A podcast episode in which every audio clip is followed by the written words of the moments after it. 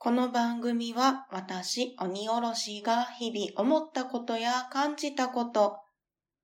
きなものの話をボイスブログとして記録することを目的に、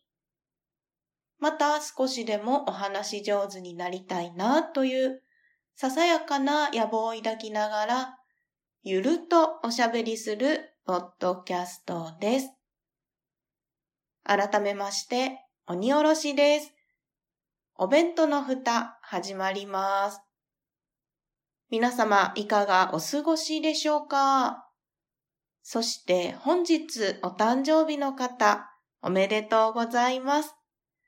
新しい一年になりますように願っております。さて、今回もですね、はじめに告知をさせていただきたいと思います。今年もこの季節がやってまいりました。お弁当の蓋年賀状企画わっしょーいパチパチパチパチパチパチということでですね、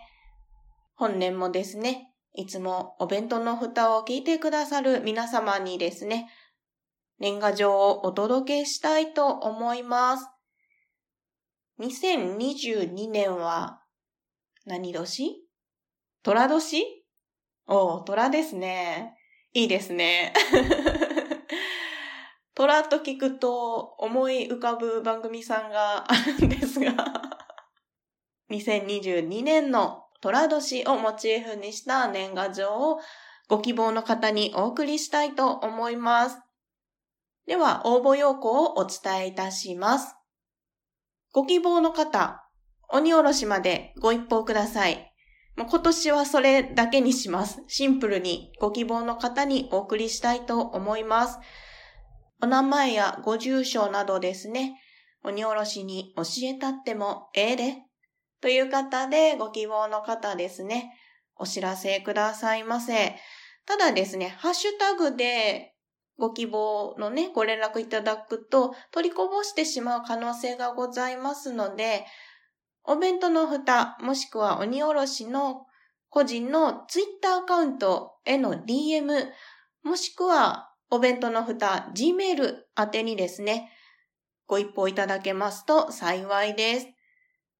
締め切りはにせんにじゅういちねんじゅうにがつとおかとさせていただきたいと思います。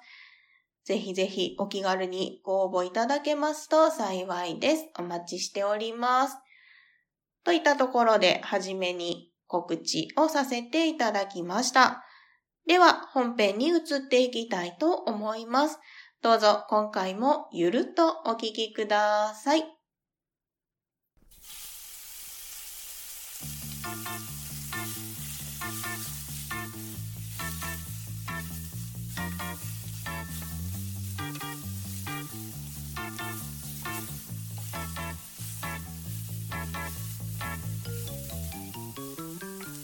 お弁当の蓋。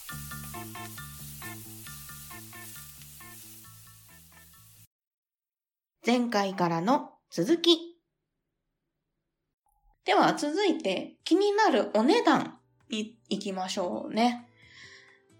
だいたいそれぞれ一袋ですね、にひゃくろくじゅうえん前後のお値段でございます。ただしこれはコンビニで購入した場合です、えー。ベースフードさんの通販だと一袋にひゃくえんぜん後で購入することができます。これは定期購入とかお試し購入とかあるんですけど、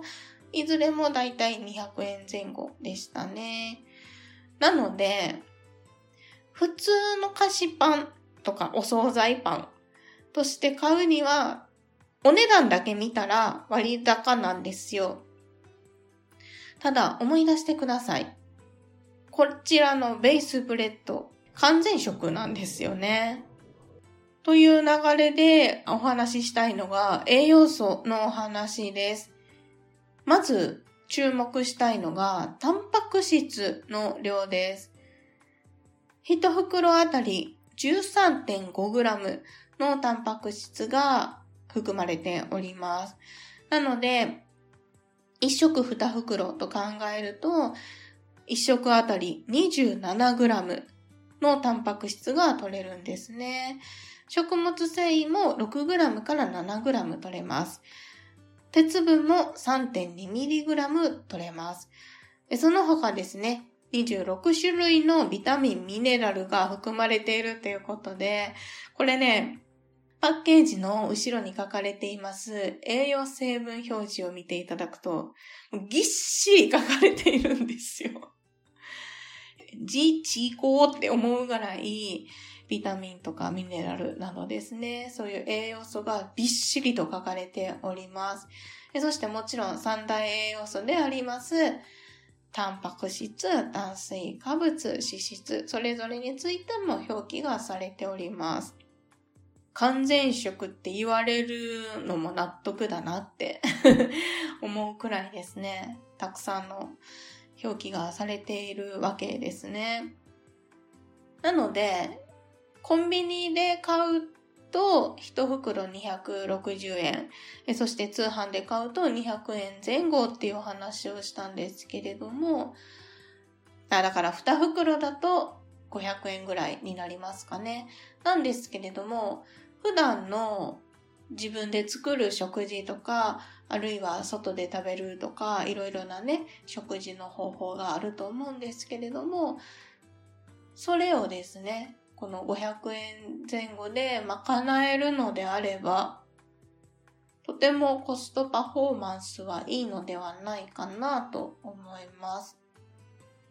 あとは取り入れ方ですね。今一つ言わなかったことがあるんですけど、エネルギー量のお話を少ししてみたいと思います。こちらですね、プレーンがにひゃくごキロやったかな。ごめんなさい、今パッケージをさっき食べちゃって捨てちゃったので忘れちゃったんですけど、にひゃくキロカロリーぐらい。え、そしてチョコレート味、メープル味、シナモン味、カレー味はですね、にひゃくろくじゅうキロカロリーぐらいだったかなと思います。なので、どういう組み合わせにしてもにふくろ食べるとごひゃくキロカロリー前後になるわけですね。ここでちょっとだけ気にしたいのが、基礎代謝量であるとか、日頃の活動量に対してその摂取エネルギー量っていうのは変わってくるので、一概にベースフードだけを食べていればいいっていうと、それは全員には当てはまらないっていうことがあるのだけは押さえておきたいポイントかなと思います。年齢であったり、性別であったり、筋肉量、運動量なんかでそれぞれがですね変わってくるんですけれども、なのでそこはベースフードだけでは足りない人もいるだろうし、ベースフードだけだと過剰摂取になってしまう方もいるだろうし、まあ、そういうことを考慮しつつ取り入れていくのがいいんじゃないかなっていうのを個人的には思います。私も専門家ではないし、そのあたりは気にしていただきながら取り入れていただけたらいいんじゃないかなと思います。あと保存性の話ですね。私は今ファミリーマート、コンビニで購入しております。ファミリーマートで購入したものについては、いちふくろにしゅうかんとかいっかげつとか長期保存もできるもののようです。なので、短めのローリングストックの食材として買ってみるのもいいのかなと思いますし、通販だと期限までに食べきれるか心配だわっていう人は、冷凍をしてみるのも一つの手かなと思いますし、うん、そのあたりはね、ご家庭によって、ご自身によって、あった食べ方をしたらいいんじゃないかなっていうふうにも思いましたね。まあ、何しか私としましては、まず一番大きかったのが、味が美味しい。これなら続けられると思ったんですよ。美味しくて栄養素がたくさん取れるっていうのは非常に魅力的だなと思いました。うん、ちょっと話戻りますけれども、その味に関して言うと、プチプチした食感がある、もちもちした食感、温めたらもちもちした食感になるとか、そういうことで噛む回数が増えるっていうのもあるんですよね。なので、それもね、その満腹感を得られるっていうところとか、顎が鍛えられるとかね、そういうところもね、いいかなと思いますね。個人的にはね、繰り返しになっちゃいますけれども、その全粒粉のパンが好きだったりしたので、いいなって思ったんですけど、食べ慣れてない人は、慣れるまではね、違和感と言いますか、こんな感じなのって思うかもしれないんですけれども、試してみていただけるのはいいんじゃないかなと思います。でさ、この完全食っていうワードがすごく強いなって思っていて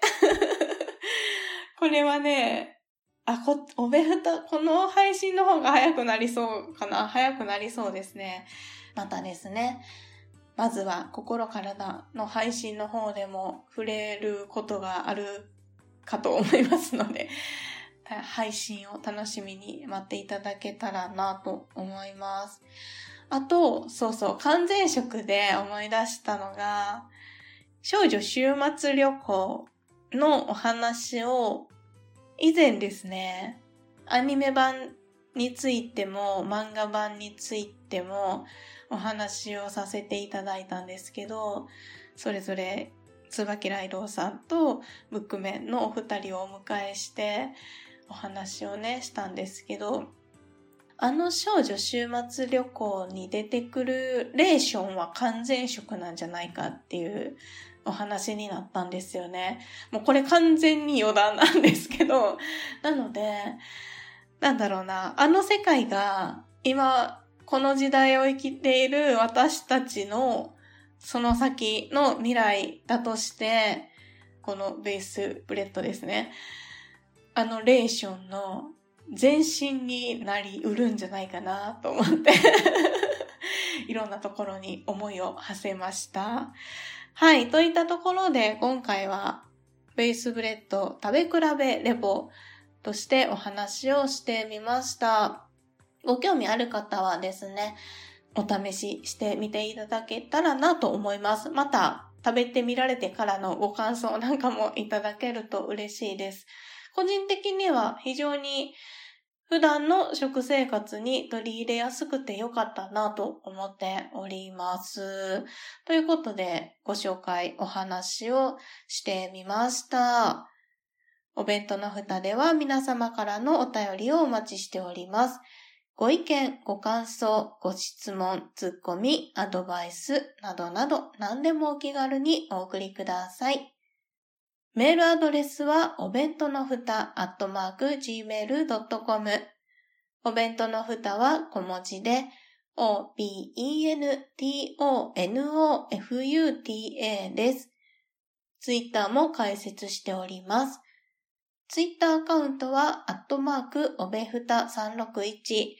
おべふたは、オー ビー イー エフ ユー ティー エー。さんろくいちは数字です。検索してみてください。ハッシュタグは、おべふた。おべはひらがな、ふたはカタカナです。Gmail、もしくはツイッターの ディーエム。もしくは、お弁当のふたお便りフォームにお便りをいただきますと、番組のステッカーをプレゼントしております。ぜひぜひお気軽にお送りください。また、ハッシュタグおべふたでメッセージをいただきますと、ハッシュタグ大運動会でご紹介させていただきます。こちらもぜひお気軽にお送りくださいませ。それでは今回も最後までお聞きくださいましてありがとうございました。またねー。